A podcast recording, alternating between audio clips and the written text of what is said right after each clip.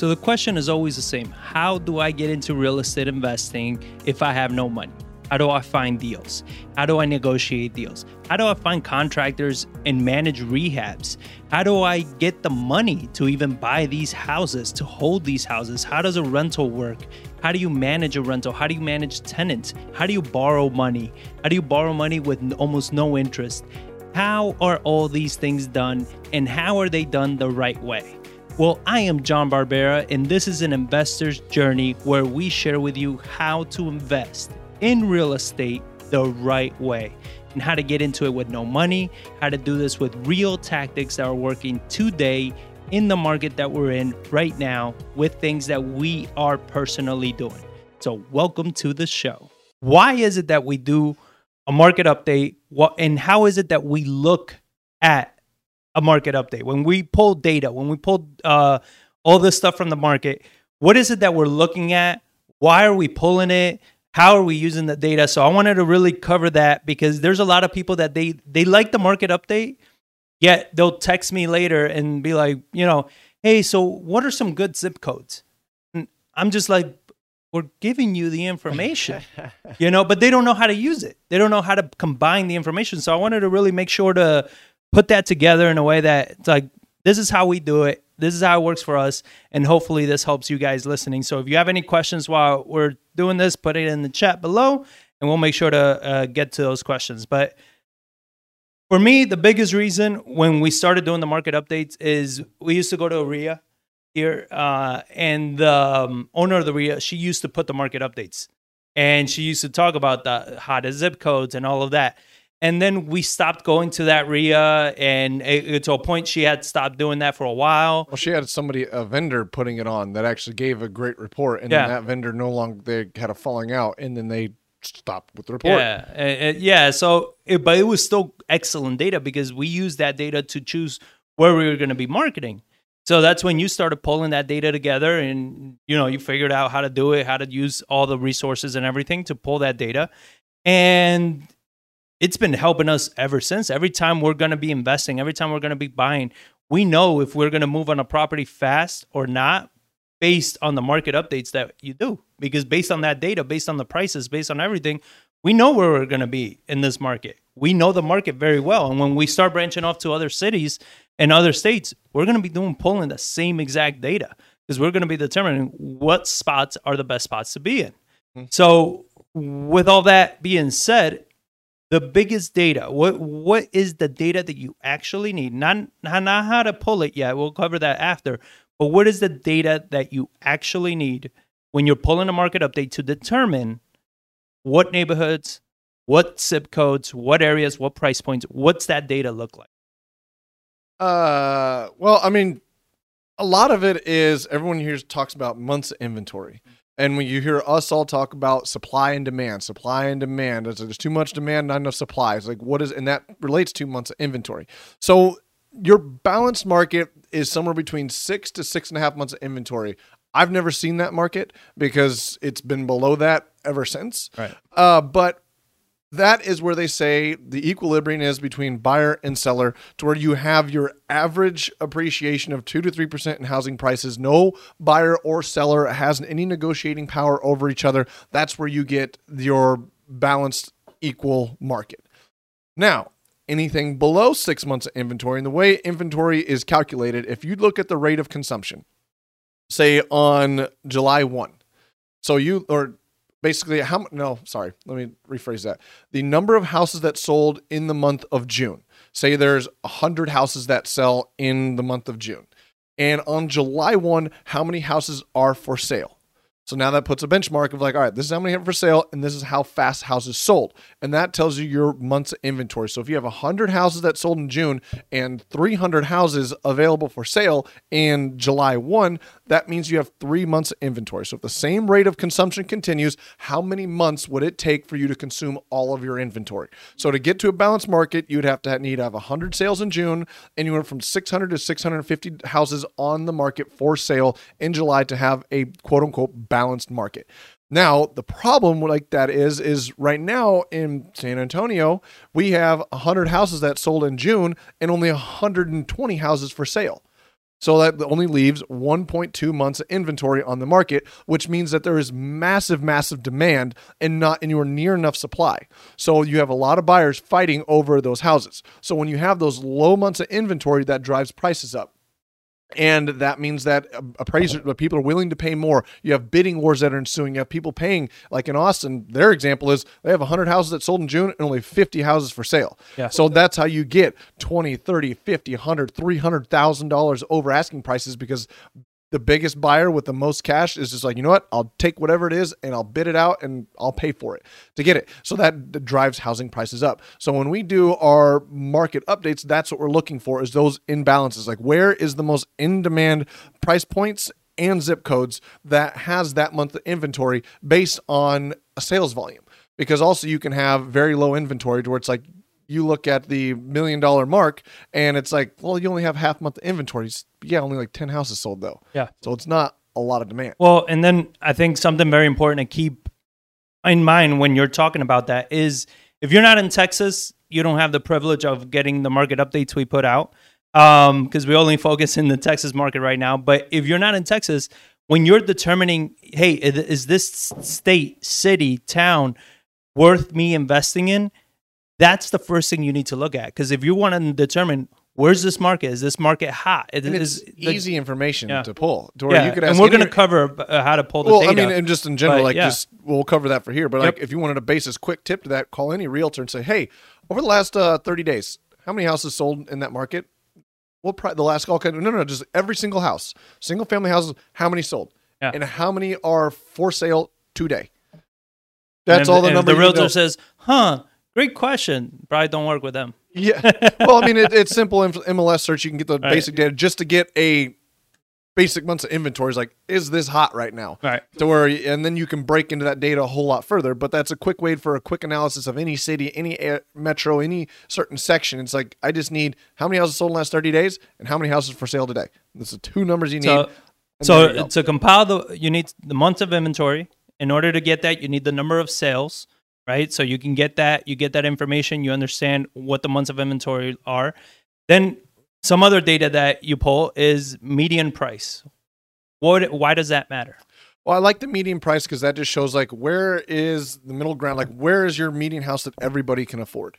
So then I take that information and we use that as like, okay, that's where the median price is. So I mean, you got half below and half above, kind of price points. Like I want to buy below the median price point Right. because now that shows that like, hey, and then when you look at the months of inventory number sales, the numbers agree that, and or in here in San Antonio, the bulk of our sales, like a third of our sales, are below the median price points, and the highest months or the lowest months of inventory are still in those zip codes. So when you have high sales volume and low months of inventory below the median price point, it's like that's where I want to be marketing because that now makes it a much safer bet on our point because that's what investing is. It's all a bet that hey, this is going to be a good investment. That prices aren't going to fluctuate too much on me to a negative. Not going to go down because it shows there's massive demand and low inventory to feed that demand. So especially for buy and holds, it's like, hey, if I can buy in the median price point or below that those price points over the long term, that means my pricing value is going to go up or my housing value is going to go up. And why is it that we don't care about average price point?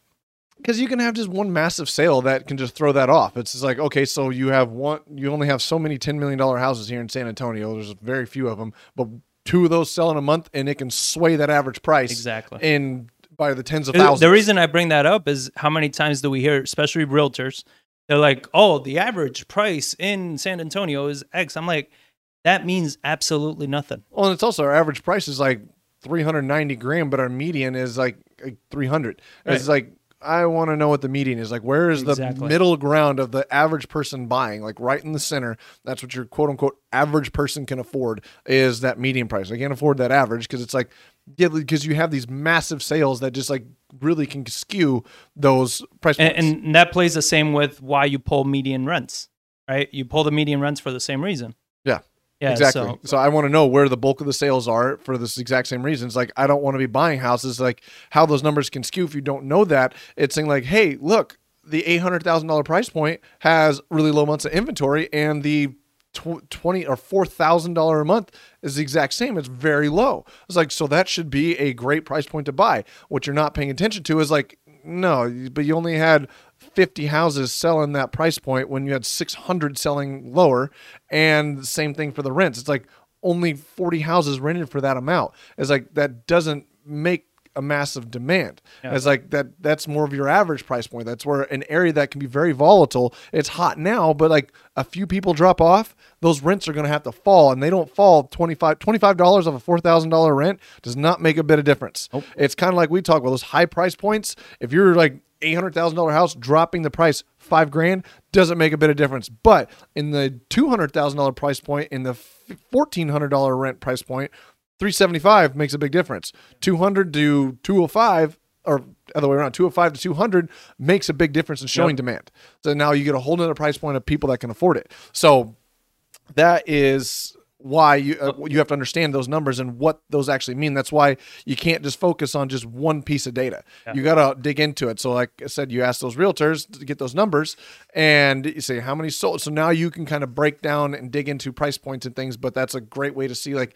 Is this hot or not? It's like I just want to know the number of sales to where if it's a very low number, but the price point or the month's inventory is low, it's like, eh, yes, you have the demand now, but there's not a lot of people that are buying. Yeah. So there's only just a few people buying in that market. So, uh, so make sure you're subscribed to this channel because uh, well, as soon as we release the market update and everything, you will be able to get it. And you will, even if you don't live in Texas, um, you'll at least get a very, very good idea of what it is that data that we compile and everything, so you understand it.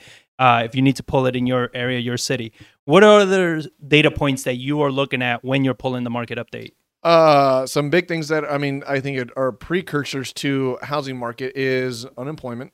To where if you have high unemployment, like, and we, that's why a lot of people got the got well, they didn't they got it wrong, but they had their analysis was right. Of is like unemployment went through the roof. It's like if people don't have jobs, they can't get mortgages. Right. Like if you don't have a W two income from a job, like you're screwed for trying to get any type of financing. And that came after the wake of 2008, which I think was good. So that's why everything we're happening now is because when uh, the shortages we're having, because and when it all started, unemployment through the roof, everybody went home and locked down mills stopped investing. They stopped planning because uh, builders stopped building because they're like crap.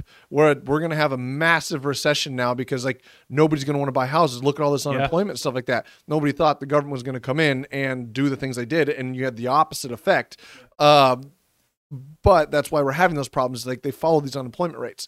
But that is another reason that i do track those things is like i want to know what the overall employment rate is doing as far as not just the employment rate but the number of jobs that are being created. Is our population growing with that? To is the number of jobs being created? So i don't want just a stagnant job market and just people going to work. It's like i want to see new jobs created along with a growing population. There's nothing worse for real estate values than a declining job market and declining population is you have because then it's just like there's people leaving. You have supply of housing and there's nobody there to consume those houses. So that can cause prices to fall. So here in Texas, we have uh we've never lost. I was just looking this the other day uh, on one of our sources to as comparing to like, okay, look at our Texas markets compared to like say a California market where California's population has declined in the past and it currently is like just barely it's stagnating to where that can be detrimental to real estate values over the long term. So that's another thing you want to continue to see is a long-term projection of growth in population and employment. Employment. And then the unemployment is your kind of your short term thing of like, hey, where's the unemployment rate right now? And if it's starting to tick up and you can't find anything in the market of like, why is unemployment rising? Yeah. So that it would be a concern. At least this last time, it's like we knew what did it. It's like we knew there was a problem, and you fix that problem, it goes away. You get a vaccine out, that's going to go. That should go away, and you should normalize things. So, any, any other data points that you like to look at? Anything else Uh, other than like those seem to be the most important Those are ones. the big but- ones uh, for sure. But new starts is like that's your home builder confidence Mm-hmm. aspect of it. Are people because like builders, it, it's hard for us to get money. Uh, we we don't qualify for any of the like the EIDL loans uh, that kind of came out. The economic impacts that they're not favorable to developer, which is another reason we have problems financing because like it is a big risk for a financial institution to come in and saying like, hey, uh, I'm backing this asset for you, but you are a major linchpin whether this is successful or not. That's why you get low rates on a house. It's like, okay, there's an asset there that I you default, I can get the house back and I can resell it to somebody else. But if I'm lending on raw dirt and land and materials, and you go bankrupt and stop paying me halfway through your development, I can't, the bank can't step in there and, oh, I got a whole team of people that can just go and finish the development for you. Yep. It's not how it works like a house where it's like, oh, a house is done. I can foreclose on. I can sell it, sell it off. So for us, that is uh, harder to do. So we are a product of the current market. So I do like to watch what are the new development permits being pulled because that shows that investors are investing in the market. They do believe in the housing market. They do believe in where the industry is going and they feel good. Now that can turn on a complete dime like we saw in April right now because when you guys pay attention and watch the market update, our year over year growth in permits is through the absolute roof. But it's also you look at April, and a lot of the data is based off of April, May of last year, which is right as the pandemic was started. So Yeah. it was the absolute when everyone just froze. So yeah, now we're going from freezing to booming. But it's one of the things you kind of watch over term, kind of go back to previous times to see is the market expanding? Do builders feel confident in spending the money? And we're very cautious industry because we got smacked around so hard by 2008 and saw so much economic pain come from that. So you kind of can get a slight gauge on that, but you got to kind of take it with a grain of salt. So it's not a primary thing that we look at, but it is something that we look at. Well, and that's something that why it's so important to be able we archive all of our market updates, everything, because that way you can actually go back and compare month over month. Like in this point, like we talked about when we do the market updates, year over year makes it difficult because of 2020 being so such a crazy year. You know, a lot of shutdown, a lot of fear, a lot of everything. That it, it's almost something like should you start comparing month over month, quarter over quarter to mm-hmm. see are we speeding up, are we slowing? Hey, podcast. Thank you for listening. I hope you're enjoying the show. And if you want to get very exclusive insider tips and strategies that nobody else is getting, then you need to join our text community by texting podcast to 210 794 9898. That's 210 794 9898. Text the word podcast, and you will start receiving insider information, things that are happening that we're realizing that we're implementing in real time that other people have no access to. So make sure you text us now. Now, back to this show. Now, especially like this coming quarter is going to be the most important eh, quarter, in my opinion, because we're moving into the hottest time of real estate moving. And it's like, what's this quarter gonna do? Like, are we gonna move faster than this this this quarter two and quarter one, or do we start seeing a slowdown? And then we have the winter months. What is that quarter gonna look So like? So what- it's gonna be interesting. Yeah, definitely. That's what we're going to start looking at is because really June last year is when like the boom started. And so now as that data comes out, that's the information that I'm now going to start compare year over year is like are we continuing pace to when things were really hot last year? So So, uh, where do you get this data? Uh, I get this information from number. The MLS is a gold mine of information. The thing is, like, you do have to be a licensed real estate agent or know a licensed real estate agent, and then you got to find a licensed real, real estate agent that's willing to pull this information for you, and you get that from the MLS. And that is an importance of like working with somebody that understands this or pulls it themselves already because it does take a lot of time to download this information and break it apart. I mean, we've outsourced a lot of that work to overseas uh, because it is very, very time intensive. I think it takes them two days just to pull the information and separate it into the stuff that I put into that report. Uh, and it's two full, long, eight hour days of just downloading data, downloading data, downloading More data. than that, it's actually closer to 30 hours. Okay, 30 hours. the data Uh, 30 hours to put all Yep. that information together from and that's just downloading literally the information from the MLS and separating it out. So it does take a lot of time to do. Uh, And then the time that it takes you to put it, the actual presentation. Look how much we do for you guys.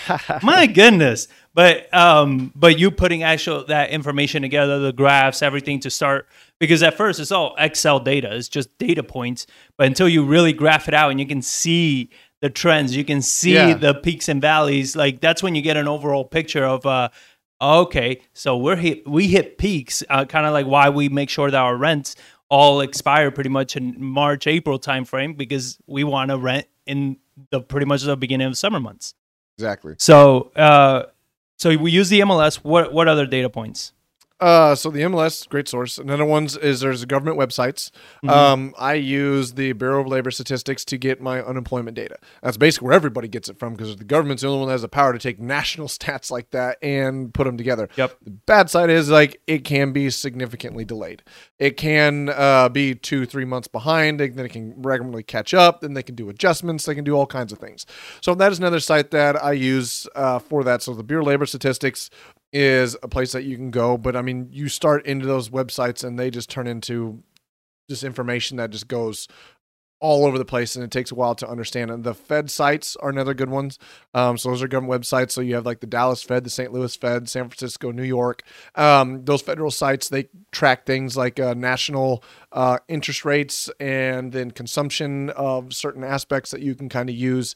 Um, but another one is like it's a grain of salt kind of research you're doing there, or it's like one thing that could show you're tanking, but it's like, well, that has a very small effect on this stuff. But Yeah. if you can put your own analysis together, I mean, it is very beneficial. So, government websites are another place that uh, we pull that information from. Yeah, and there's one uh, I think it's called City Data, like city-data.org or something like that. You'll get a lot of demographics. You get a lot of like medium household income. You, you get a lot of stuff like that. It's just like John says before, you know, it's uh, it's not always the most up to date data, but at least it gives you a decent idea if you're thinking of branching off into a new market. So where else? What other Uh, areas? we have the here in Texas, we have a, uh, called the Texas A&M Real Estate Center that puts out a lot of information. So I do pull a lot of stuff from there as far as um, that's where I get my building permits, like to see how many permits are pulled, uh, what is population, what is inventory, and they, they have their own information there. So using those kind of websites is great. And I mean, even they have national stuff on there too about the big MSAs. They compile data from all over uh, the nation. They have the most detailed stuff in Texas for sure, but they have national information as well that you can go to and pull that uh, information and that data from. Okay. And anywhere else? Uh, you did talk about uh, calling a realtor. So, I mean, one of the data points that I've seen that I used in the past, how I picked San Antonio, is uh, real estate agencies, Keller Williams, your big ones. Uh, you go and a lot of them do put out market reports. Uh, they do it more on like a quarterly basis. They may not go in as much detail as we do because we're looking for investments, we're looking for specific things. But uh, there are a lot of them that, if that's all you got, that's still you know Well, I mean, it's kind of funny. You go back like 10 years, I feel like, or even when I started this, like they never, none of them focused on months of inventory. Hmm. It was all just days on market, days, Days on, market, market, days yep. on market. And now you look at all the major metros and like what they put out months of inventory for their area. I'm like, huh. Finally caught on that that's the number you should focus on. Yeah, I think the days on market was a sales tactic. there's a lot of people that co- that copy us. but Um, yeah, so local agencies, realtor.com, I, I know they put out, and there are sometimes they put out a lot of stats that I'm interested in. Like sometimes they put here's, out, a good, here's a good resource. It's called G O O G L E. yeah, doing eh, research. Yeah, if you go to, if you definitely, if you go to Google and you just type in your city, uh, real estate market data, updates, stuff like that, you should be able to come up with the results of different resources and places like that. Mm-hmm. And if you live in Texas, the best resource for this is This us. guy. Yeah. These guys right there. Boom. Uh, But yeah, on, on our channel we put we do very comprehensive detail, and not just that, but one thing that you do excellent every time you do the market update is you break down different things uh, for people to understand better. So you've broken down months of inventory before. You've broken down, you know, why we choose to lease our properties at certain areas, certain time frames.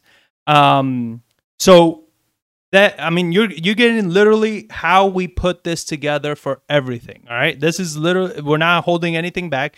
Uh, the one thing is like we like John said, it does take a lot of time. You know, uh, we do have a VA that pulls a lot of this for us because uh, you know John's been able to put a whole system around this, but it still takes him like nearly thirty hours to put all of this data together. Um, now, the next topic that I wanted to hit is how is it that we use this information? How do we use once we pull it? We pulled all that data, and you kind of been covering why it's important and everything. But how is it that we use it? Right? Um, combining things, using different data points. What what is it that we look at? yeah, I mean, it's it's all of those things. I mean, the month inventory, the sales data, the stuff we just covered. I'm not exactly sure what you're trying to get at there. Is like well, exactly. one of the things that I use specifically, eh, especially when we look at uh, what market we should be in and everything, is like you talked about at the beginning. You we take the median price point, right? So we determine, all right, these are this is the median price point, and based on that even medium price point, one of the data points that you pulled to is what are the hottest sale prices in this market, right? So you have ranges like on the market update, you'll see between 150 to 200,000. It's X months of inventory, 200 to 250, so on and so forth, right? So you see that and you say, okay, these price points have the hottest months of inventory. Mhm. So now you start saying, okay, which are the zip codes that are the hottest zip codes? So now you find those zip codes. And one thing to keep in mind with the hottest, and we have the hottest and the worst zip codes. One thing to keep in mind is that there are bad areas in hot zip codes, and there are great areas in bad zip codes, right? So you have to be able to pinpoint to the neighborhood based on the prices. So if you're maybe uh, your house is maybe in a, we always had it when you talk about the worst zip codes, and we we used to do this live uh, in in a group area, and you see people's faces like, oh shit, I have a house there, Yeah. you know, and it's like, well, yeah, but your house happens to sit perhaps in one of the good neighborhoods in that zip code, it's just the zip code overall. And San Antonio has a lot of zip codes. Well, that's also why I you don't just look at an area and just a zip code. It's like you look at a price point and a zip code. Yep. Like you got to have both. Um, and then it's you got to pull the neighborhood and see like what's my inventory in my immediate area and what are they paying for? Is that we have a house right now that we're looking at. It's like we're having a hard time comping it because it's so much smaller than Yeah. everything around it. Uh, all the prices are sky high, but for houses five, six, seven hundred square feet larger. So like, well, what's that put a value at our house? It's hard to determine. Yeah. So but that makes us feel confident. It's like, well, that means nothing is selling at our price or for our square footage. So that means we could probably command a pretty high price for it. Not as high as 700 the house is that much larger, but we're going to have a pretty higher price per square foot because we are smaller and there's no inventory for those price points. Right. So we definitely do that. You have to pull your information for your immediate area. It's like, what are people willing to pay and how much inventory is there in that area? Because you can find new neighborhoods right next to houses built in the 80s and now you have 2020 builds. It's like, well, a 2020 builds are selling for 320 grand.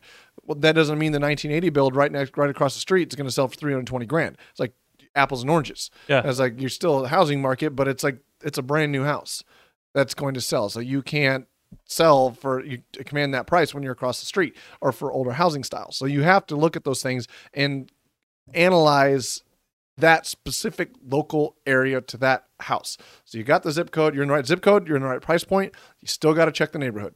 More times, nine times out of ten, if you've got those two things, you're going to be all right. But you do want to check because there is one neighborhood that over on the, our far west side, you have this pocket of like really dilapidated, rundown houses, and it's surrounded by an area that's it's in the right price point, in the right zip code. It's probably finally bled over, but three years ago, it was like Yeah. you didn't you if you just looked at that, you'd be buying a lemon, and because it was just a terrible area and. There was a stigma around that neighborhood after the 2008, after um, the Katrina hurricane came through that it really pushed a lot of values down for that specific zip code or that specific neighborhood to where you had good Talk about the east side. Yeah, that's what I said. You said the west side. You Well, and your east and west. I'm, I'm, I'm, and the whole time I'm going through my head. I'm like, All right, What sorry. neighborhood I on the west east side? and west. I, that's I'm dyslexic towards that, and I've always been. So I'm talking far east side. There's some zip codes, some neighborhoods over on the Yes, east side okay, gotcha. that uh, you got to give yourself a, a, Yes. a, a margin of error. well, to- and, and it's the same thing. Like if you're looking for rentals, you're looking for rentals, you do the same thing. What is the medium rental price? And then you start looking for neighborhoods that meet that median rental price because you want to make sure you're picking up rentals that are actually going to get rented. That mm-hmm. have a large demand behind that price point. And chances are, if there's a large demand behind that price point, whenever prices rise, that price point is also going to rise. That neighborhood, that area is also going to rise because it's catering to that demographic of people, the, the bulk of the people. And that's definitely what we do. When we look at rentals, when we look at areas like that, how do we pick the neighborhoods that we want to pick up rentals in and everything's, we're looking at it. We, we don't want to be too high on the rents and we don't want to be too low on the rents because we want to be in that sweet spot. And that's why all of our, even before pre pandemic, all of our houses will get rented within like two weeks mm-hmm. every single time we put a house on the market. And it wasn't, yes, we do good work and we do everything, but it's the analysis of being able to cater to a high demand area that you're putting exactly what they want on the market. So it's gone instantly. So your turnover, everything, it affects all of those things. And So- I wanted to uh, add into like two questions we have here on our, our chat Mhm. about some other good information uh, that you can use, and that is uh, U-Haul is a good data as well as like checking prices of like what it takes you U-Haul to go from San Francisco to Austin, Austin San Francisco, and seeing what those prices are. And like when you, I mean it's the same distance, but it shows where the demand is at. So they're trying to get trucks to go from Austin, they give like three hundred dollars to go from Austin to San Francisco because they need the trucks in San Francisco to move people to Austin because they can charge fourteen hundred dollars coming back the other direction. Yeah. So it's another information that you can do. Um, and then you have a question here from Kyle about getting mass zip code information or credit scores for certain areas. I really don't think you can get a credit score average. You can get their credit scores when you're doing tenant applications, and you can get like an average range that they fall in between of where we get our information. Say, hey, we want uh, their credit score needs to be between 650 and 700, and you can give a grade of a minus or what is it like D, D plus, C minus, C, and you can get those ranges and it'll give you a color and they fall in that range.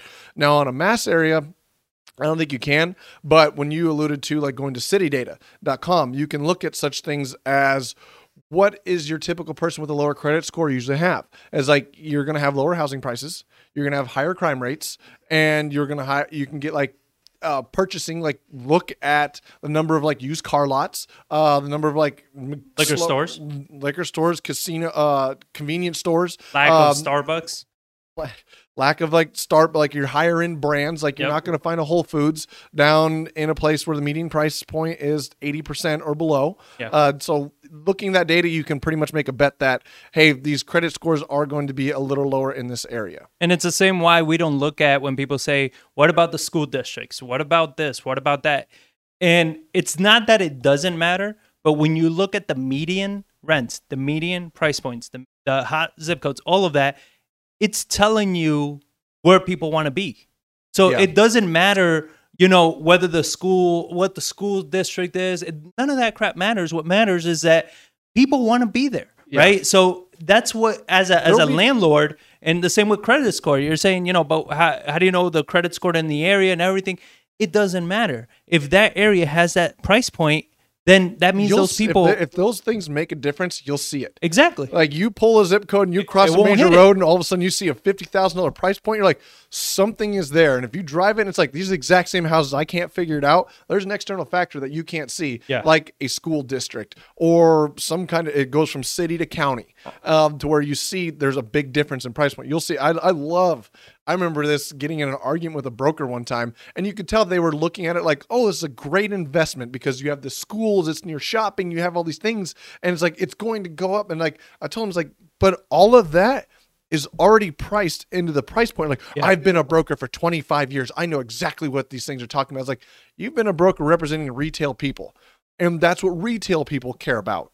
Yeah. It's like, hey, I want it for because I want to be in this school district.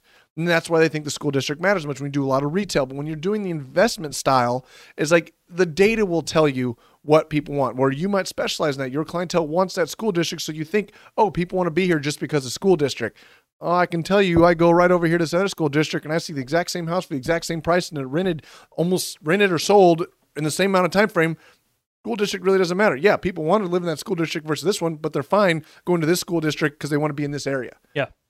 So- that, that that I think would matter as far as I think that's a data that definitely matters to realtors, not investors. Mm. Investors, uh, whether you're doing buy and hold, fix and flips, anything of the investment realm, you're looking at these data points that we shared because these data points are going to give you that same information anyway. Well, that's why you have to be, like I was mentioned, you have to be careful with the real estate agent Yeah. uh, and who they are to where you can get information from them, but you also have to ask the question in the right way to where they can get you the information that you're wanting. and you need to be able to read the results yourself, not listen to their interpretation of the results. As like just because you have a real estate license does not mean you're an expert at real estate. It's like mm, you, most people No. like you have a real estate license, so you're an expert in sales. Yeah.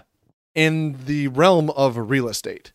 to where somebody's a great car salesman, they could probably come into real estate and be a great real estate. and it's the same when we talk about person. rehabs and renovations and everything. Like you can get a GC license. Not that difficult to get a GC license.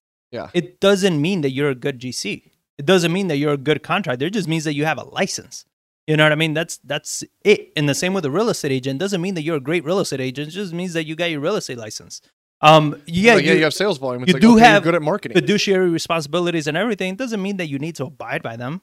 Uh, we see real estate agents a lot that break the rules and shit like that. It's like it still doesn't stop somebody from screwing up or not knowing what they're doing, which is why you cannot rely on anybody's stuff. You need to understand, and this is why we did this whole part is for you to understand data, not just because we're telling you this is what it is means that you should take our word for it. It's like learn it, understand it. That way, when you're starting to see, hey man, you know, I'm in Austin and it sucks picking up properties here. I can't find rentals. I can't find this. I can't find that. Well, maybe you should branch off to another city. Well, which one?